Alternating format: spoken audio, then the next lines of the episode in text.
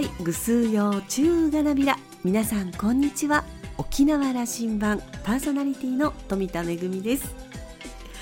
私は柑橘類がとっても好きで、まあ、一年中その季節の柑橘をいただいてるんですが、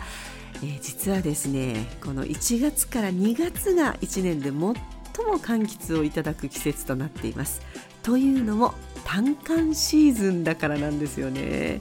いろんな柑橘がある中で、甘さと酸味のバランス、そしてたっぷりの果汁、短柑って本当に美味しいなと思います。えーまあ、特にあの冬場っていうのはこう風邪予防にもなって、こうビタミンが、ね、あの欲しい季節でもあるので、ビタミン補給も兼ねて短柑たくさん食べたいなと思ってますが、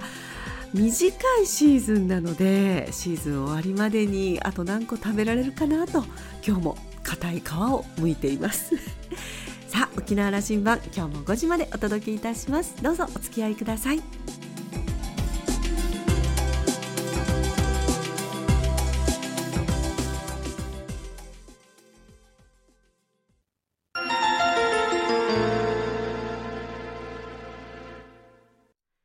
那覇空港のにほんの滑走路が一望できるレキオスラウンジ。今週はウチナー噺家の藤木隼人さんをお迎えしました。おしゃべりのお相手はラウンジ常連客でラジオ沖縄の森田明さんです。藤木さんはせんきゅうひゃくろくじゅういちねん生まれ、沖縄市旧コザ市のご出身です。沖縄県立コザ高校を卒業後、芸能の世界に興味を持っていた藤木さんは、せんきゅうひゃくはちじゅうごねんに松竹歌劇団に入団、翌年せんきゅうひゃくはちじゅうろくねんに林健バンドに加入します。お笑いと歌の世界を経験し、せんきゅうひゃくきゅうじゅうにねんには県産映画パイナップルツアーズに出演しました。その後、立川志の輔師匠に師事し、落語と沖縄をつなぐ活動が始まります。ラジオ沖縄では藤木隼人のガジュマルラジオ、藤木隼人の大和でウチナータイムに出演し、人気を博しました。 エヌエイチケー 朝の連続テレビ小説にはにせんいちねんのチュラさん、そして昨年のちむどんどんに出演、沖縄言葉の指導も担当し、忙しいいちねんを過ごしたようです。今週はちむどんどんのお話をたっぷりとお聞きしました。それではどうぞ。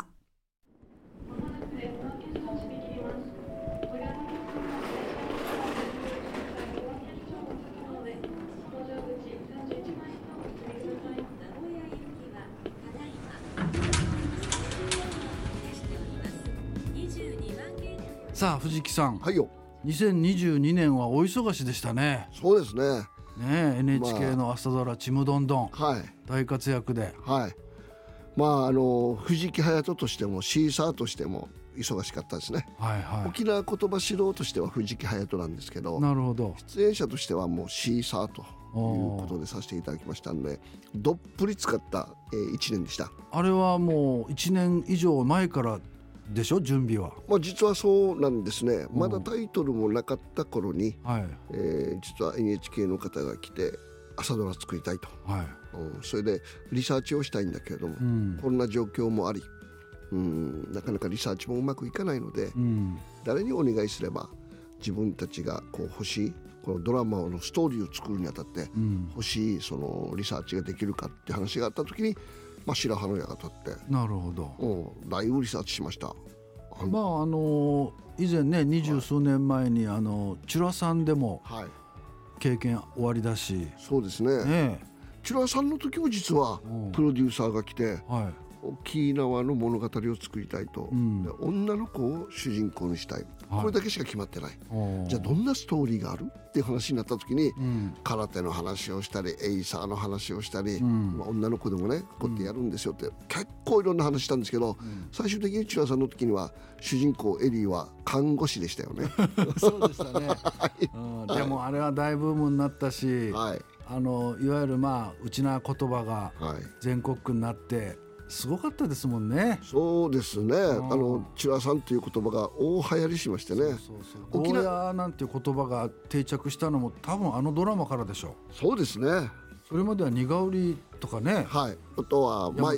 今でもゴーヤっていう人多いんですけど、それはちょっとね、うんうん、ありますけど、ゴーヤはうちの生まれ育った沖縄市ゴーヤっていうようないつも言ってゴーヤって勇気を持って伸ばしましょうみたいな話をするんですけどね、はい、でまあその二十数年経って今度は復帰ごじゅっしゅうねんの年に、うん、ちむどんどんというね、はい、エヌエイチケー の朝ドラで、はい、であのやっぱ沖縄言葉指導という部分も大変大きかったと思うんですけど、はい、いろいろご苦労もされたでしょう。そうなんですね、あのあくまでも方言指導ではないっていうことと、うん、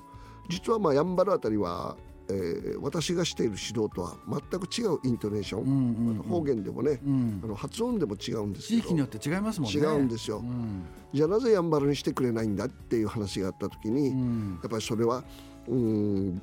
指導できる人がいないっていうことですよね、うんうんうんうん、あと全国の人が、えー、聞いて納得できるであろう、まあ、ドラマ言葉ということになるので、うんうんなるほどね、あえて方言という言葉は使わないっていう、うん、だからチュラさんの時には、うん、チュラさん言葉と言われたし、うん、今回はだからちむどんどん言葉だったっていうんですけど、うん、でもあのチュラさんの時よりも、はい、はるかにそのいわゆるうちなの普通に使っている言葉が自然に役者さん喋ってたような印象でしたよ。そうですね、今回はそれはだからにじゅういちねんかけて、うん、やっぱりどんだけ本土に特に中央に沖縄が浸透していったかっていう話ですよね、うん、なるほどね。チュラさんブームの後に沖縄料理屋が関東ですごいできて、関東一円でせんけんぐらい、関東でせんけん、はい、沖縄料理屋があるってすごいですね。すごいですよ。それでね、今でも潰れるところもあるんですけど、うん、また新しいのができるんですよ。あ、まあでもうちのうちにしてはありがたい、嬉しい話ですよね。まあ、今回のちむどんどんもね、料理が一つのテーマで、うん、はい、いろんな美味しいものが出て、はい、で藤木さんもね、はい、あの鶴見かなんかのイメージの、はいね、沖縄の人がいっぱいいるところの沖縄料理屋の甘湯っていうね、ね、料理屋さんをするっていう料理屋の同じ設定ですよね。設定一緒でした ね, ねもうほとんどのセットも一緒でした。うん、ただあの今回はにかいがあったので、あ、なるほど、うん、階段がついてねそこに主人公のね、うん、信子が住むっていうことでしたけども、うん、はい、あの黒島結菜さんね、はい、うちな出身ですけど、はい、どんな女優さんでした？いや、いい子よ。もうとても明るくて、いや何度救われたかわからないっていうぐらい、やっぱり撮影きついんですよ。あ、でしょうね、うん、だからみんな主人公がそのきつい顔したりとか、うん、やっぱりこうセリフが覚えられないとか苦悩したりとか、うん、その寂しいとかね、疲れたみたいなことがあると、うん、やっぱそれはね周りに響くんですよ。あ、でしょうね。ところが彼女はね、そういうことがない。素晴らしい。もういつもニコニコして声かけて、いや大したもんだなと思ってね。もう、うん、あの川口春奈さんでしたっけ、はいはい、彼女がなんか の, あのそのスピンオフのドラマかなんかで言ってましたけど、はい、うん、あの藤木さん の, あの言葉をずっとテープでっていうかな、まあ、聞いて寝てたの で, でもうずっと自分の頭の中で藤木さんの声が流れて、それでセリフをそのいわゆる沖縄言葉を覚えて練習したっていうことを言ってましたね。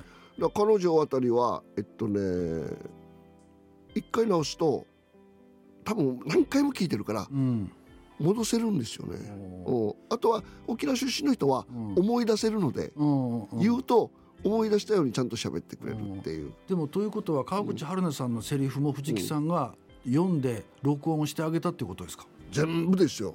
それはね全員のセリフですよ。全部僕がにかいずつ読んで、上白石さんとか、はあ、それを編集して渡すんですよ。うわ、これがもうたったにじゅういちねんで機材があまりにも良くなったもんだから、うん、昔はチュルチュルチュルチュルチュルってあのテープ、それも、うん、それも反動に入るような機材で何回も巻き直しながらこう吹き込んでいたので、うん、それでよかったんですけど、今はね エムピースリー とかでハードディスクじゃないですか。デジタルですからね。デジタルもうねリップ音は入るし、うん、編集するのも大変で、うん、だから全然前よりかも仕事量が半端じゃなかったっす。あ、まあ見えないそういうねご苦労があってできたドラマなんですね、はいはいはい。でもあのいろいろネットではいろんなことを好きかっていう人がいて大変だったでしょ皆さんも。いやいや結構ね、それは気にならなかった。あんまり気にしてないんですよ。うん、あんまり気にしてない。うん、なんかちむどんどん反省会とか行ってね、うんうん、なんかいろいろあることないことをみんな好き勝手に書き込んでたみたいです。そうそう、お前なんか反省っていう言葉の意味分かってないだろうって言いたくなるぐらいなんかツッコミだけしかしないもんだから。まあでもそれほど注目されたドラマだったということですよね。まあいい意味でも悪い意味でもね。また、うん、あのだから僕毎日ちむどんどんしてましたよあの何が来るかわからんからとにかく方言のことに関してとか沖縄の言葉のことに関してはやっぱりツッコミ入れてくる人たちがいるので来ると本当プロデューサーも一緒になってこれについてどうしましょうかとか話するわけですよ、うん、だシークワーサーのねくわが、うん大文字になってるけど、うん、あれは小文字じゃないかとかっていう話とかあったりとかして、ね、いや基本的にはシークワーサーって俗称なのでちゃんとした学術名称でもないのでそれはあの大きい輪もあれば小さい輪もありますけど、うん、今回 エヌエイチケー は大きい輪を使わさせていただきましたとかね、うん、だからこんなことですよ、ね、本当にもう、うんうん、あの片岡鶴太郎さんとかもね、はい、いい味出してましたけど結構あの交流が深まったそうですね。いやもうとても、うん、あのー、いい人で、はい、もうね若い人たちにもね気使っていろんな話してくれるし、うん、あとあの甘湯にいると気分がいいって言って、はい、普通撮影がない時でみんなねあの控室があって、うんうん、そこに休みに行くんですけど、うん、ずっと甘いのいるんですよ。鶴太郎さんがいるから僕らもいて、うん、そこで世間話してっていうね、もうね、うん、今では毎日じゅうごふんずつ、うん、三線は触っていて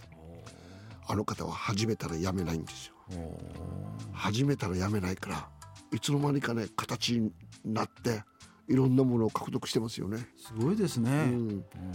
だからもうどうせだからと思って聞けるのは何でも聞こうと思って、うん、どうやってお笑いから役者にっていう話を聞いたら、うんうん、またその話をきっちりやってくれたんですよ、うん、だバブルの時のお笑いはおかしかったって、うん、だからこれでは絶対世の中がおかしくなると思いながら、うん、ある時役者の仕事をちょこっともらったら役者だと思ってそこからっていう話とかね、うん、もう何でもね、うん、本当にねあの心から話してくれるのでいいですね。隠し事もないしでももともとなんていうかな具志堅用高さんのモノマネで、ね、ブレイクしたようなところもあるから、はいね、沖縄とのなんか関係というか具志堅さんとはにじゅうねんぐらいちょっちゅねって流行らした頃は具志堅さんが世界チャンピオンだったもんだから具志堅さん怒ってたんだって。あ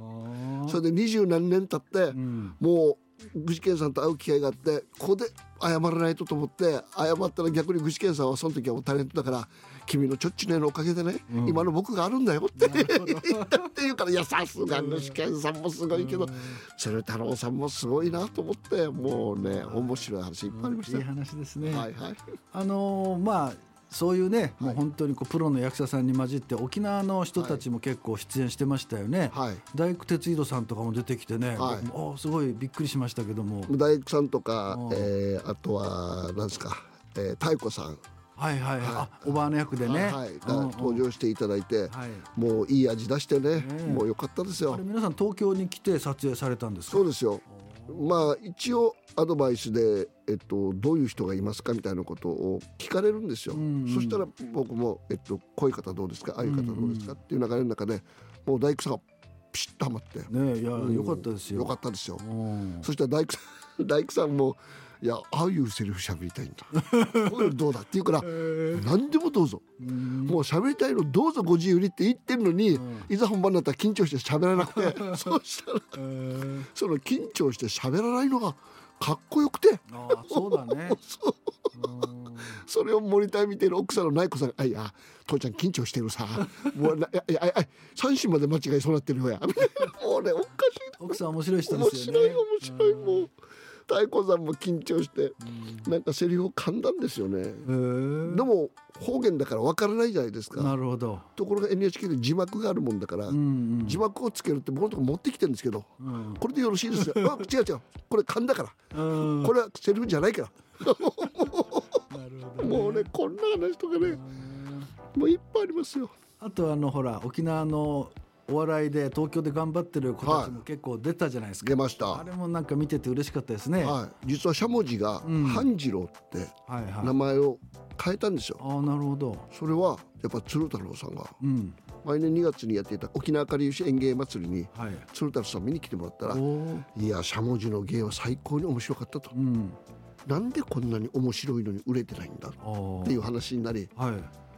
売れるためにとことんやるべきだと、うん、じゃあなんでしゃもじなのって言ったらいやただしゃもじですみたいな話があったら、うん、じゃあこのしゃもじっていう名前が本当に生命判断としていいのかって言ったらあまり良くなかったらしいんですよ。じゃあ名前も変えるべきじゃないかって言ったら半次郎にしたんですよ。あ、そうですか。しゃもじのターニーのおじいさんのお名前、うん、へえ。日本でも有名な映画のカメラマンだったそうですけど。そうですか、はい、それで半次郎に名前変えたりとかね、だそんなきっかけもありました。あと与沢君とかも出てましたね、はいはい、うん、もう与沢君はもう素晴らしい、うん、東京でもね与沢君は結構名前が売れてますからね。まあでも藤木さんはねそうやってあの東京で活躍してるいろんなね、うん、あのお笑いの若手の子たちも面倒見たり、はい、いろんなことをやってらっしゃるからね、うん、そういう意味ではいい発表の場になってよかったですよ彼らもね。そうですね、うんうん、まあ僕は面倒見てるわけでもないですけど彼らは彼らで一生懸命頑張ってますけどもね、うん、はい、まあそれぞれにこう出る場所がやっぱこのにじゅういちねんかんでこう広がってきたっていうのはいいことだと思いますね、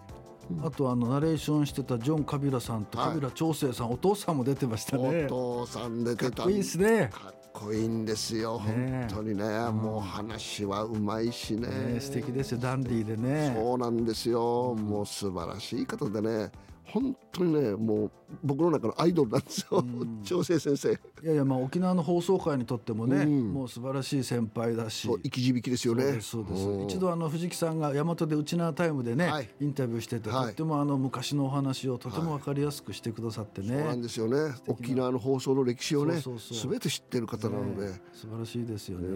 はい。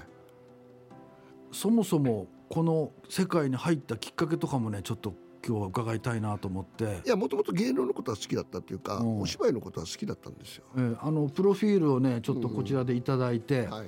えー、せんきゅうひゃくろくじゅういちねんいちがつ生まれで旧小座市の出身、はい、えーまあ、ろくじゅうにさいと、はいね、で小座高校卒業後、うん、えー、松竹歌劇団、はい、そして林健バンド、はい、でなんか郵便局の仕事もして、まあ、沖縄市で当時は活動されてたわけですね。まあ、聞くと小中華劇団林健バンドって聞くと皆さんあそんなプロの仕事と思ってるかもしれませんけど当時の小中華劇団はアマチュア劇団ですし、はい、林健バンドは林健さんだけがプロで、うん、あとはプロと言えたのかなっていうぐらいの感じではあったんですよ、うん、だからあの仕事らしい仕事もなくて僕が林健バンドに入った頃はイベント行くじゃないですか。舞台の上ごめいでお客がさんめいとか、ね、そうですか。まだ、まだそんな時代がありましたよ。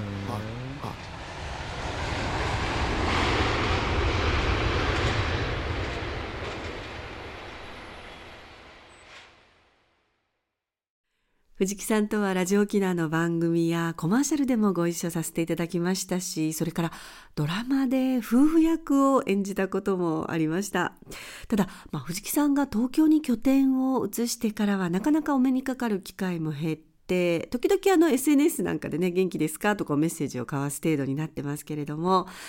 これだけ長きにわたって大都会東京に根を下ろして東京から沖縄を伝え続けるそのバイタリティすごいなといつも思っています。森田さんは藤木さんについて、藤木さんはプロデューサーとしてもご活躍で笑いふくらしゃ健康寄せといったチャリティー落語会や東京でのお笑いイベントなど精力的に活動していらっしゃいます。とても貴重な存在ですねと話していました。今週のレキオスラウンジはウチナー噺家の藤木勇人さんと森田明さんのおしゃべりでした。お二人のトークまだまだ続きます。来週も引き続きレキオスラウンジに藤木さんをお迎えします。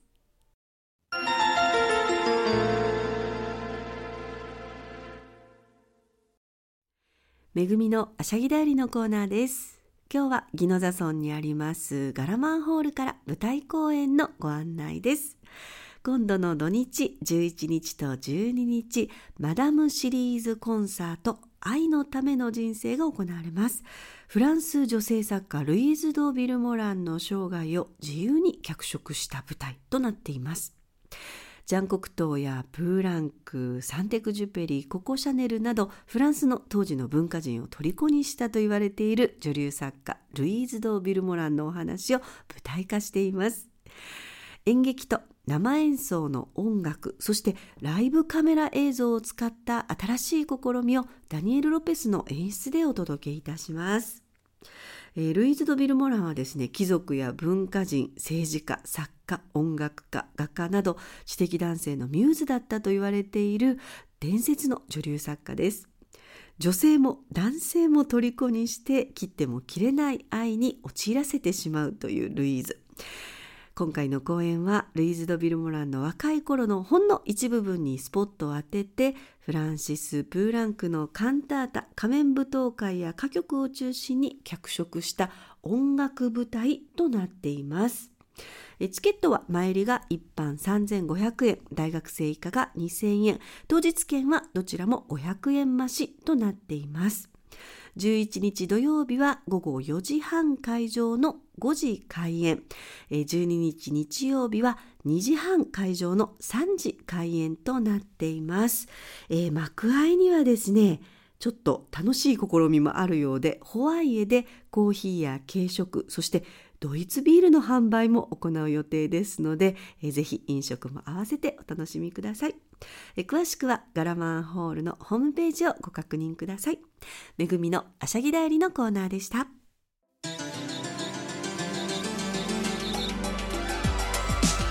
沖縄羅針盤の過去の放送音源はポッドキャストでも配信中です。